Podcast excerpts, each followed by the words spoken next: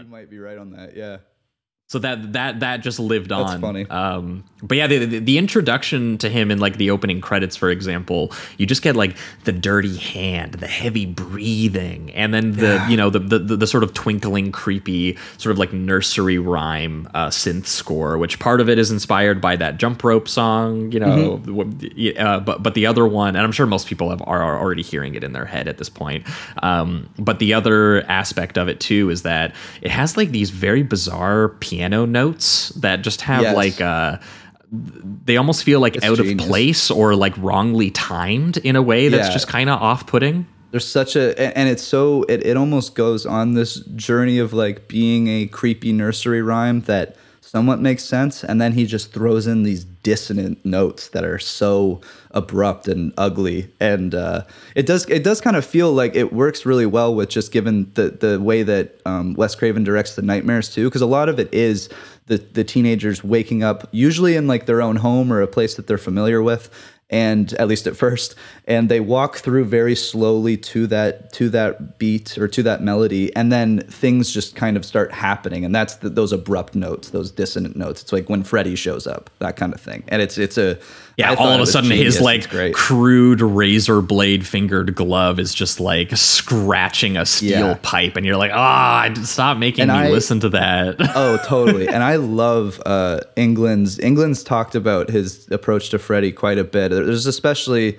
i don't really love the the documentaries kind of bland. Like it's okay if you just want some information but there's one called i think it's like never sleep again or something like that. But it has a Yeah, lot of really that- good interviews with um with Englund and and craven at least in the beginning um, and you you kind of get a, a decent insight. And Englund's approach is awesome. He took like that, almost like what Cage was talking about with the German expressionists, like the the the, the big hand movements.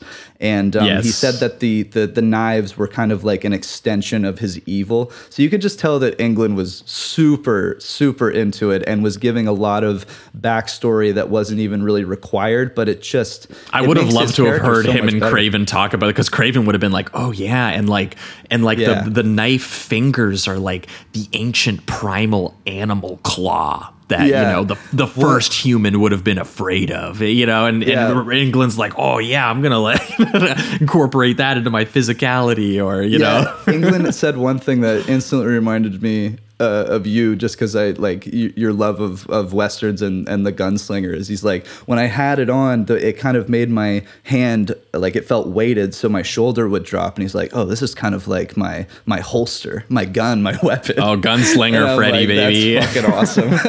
Because it's true. As soon as you like, you see him, I think a couple times before this, but one of the like big moments is when he is kind of revealed around a corner and he's he's almost in the distance. You see him smaller, but he does have this kind of slant to him, almost like he's like he's like drunk, but this kind of evil drunk. It's it's it's uh it's creepy. It's awesome. I love the physicality Well, yeah, because I mean, like you, you know, he's donning his ratty fedora. He's got his dirty, you know, sort of like red green sweater that he's got, and he's designed to be like, as Craven has said, like a cross between essentially like an abusive father, a gleeful bully, and essentially like a homeless child predator or something. Like that's been Mm-hmm. Yeah. that was the vision of these three things combined. And Robert Englund, because from what I understand too, at one point they had cast David Warner, the guy from Time After Time and Titanic, for the role. They had also thought about the guy who uh, had played Jason, uh, who we'll actually talk about in Wishmaster, because he makes a cameo there. And he apparently auditioned like a hundred guys, but the, the call kept being for like a very big guy.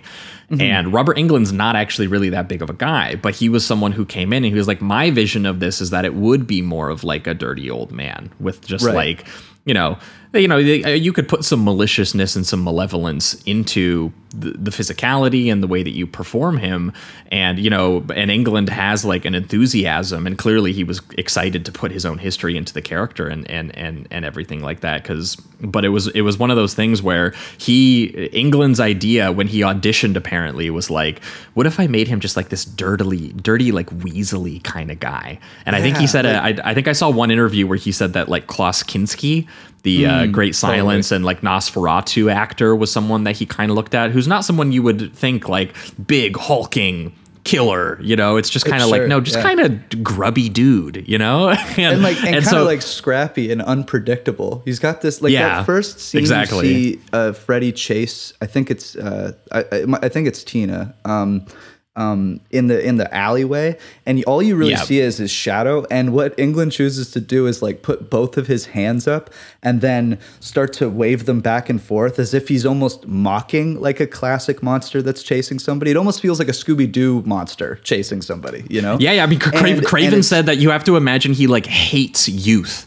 and Yeah. innocence, and, and and his idea is not just to like like like bit. like destroy it, but like torment it and make Yeah. fun of it and be like, you guys are fucking idiots for like not seeing, you know, what the the real world is like. You know? Yeah, yeah, and I find that to be it, it- the unpredictability of that because he's just kind of having fun with it is just so much scarier than if he would be a six foot seven, you know, Jason Voorhees type with the claws and he's still burnt up. It just that the the power and the the the the scare really does come from just the unpredictability of what this creative fucking evil guy is going to come up with even Yeah, if it's yeah, just yeah. He something has as almost like a as- feral energy that you're just Yeah. like, man, get the fuck away from me. What are you? Yeah, get? He's- exactly. He's, just he's just fucking weird, and I like how sparingly actually used he is in this one because we'll, I mean, at some point we'll talk about some of the sequels where you know they really lean into the absurdity, they really lean into Freddy, you know, As working on his Type. Five.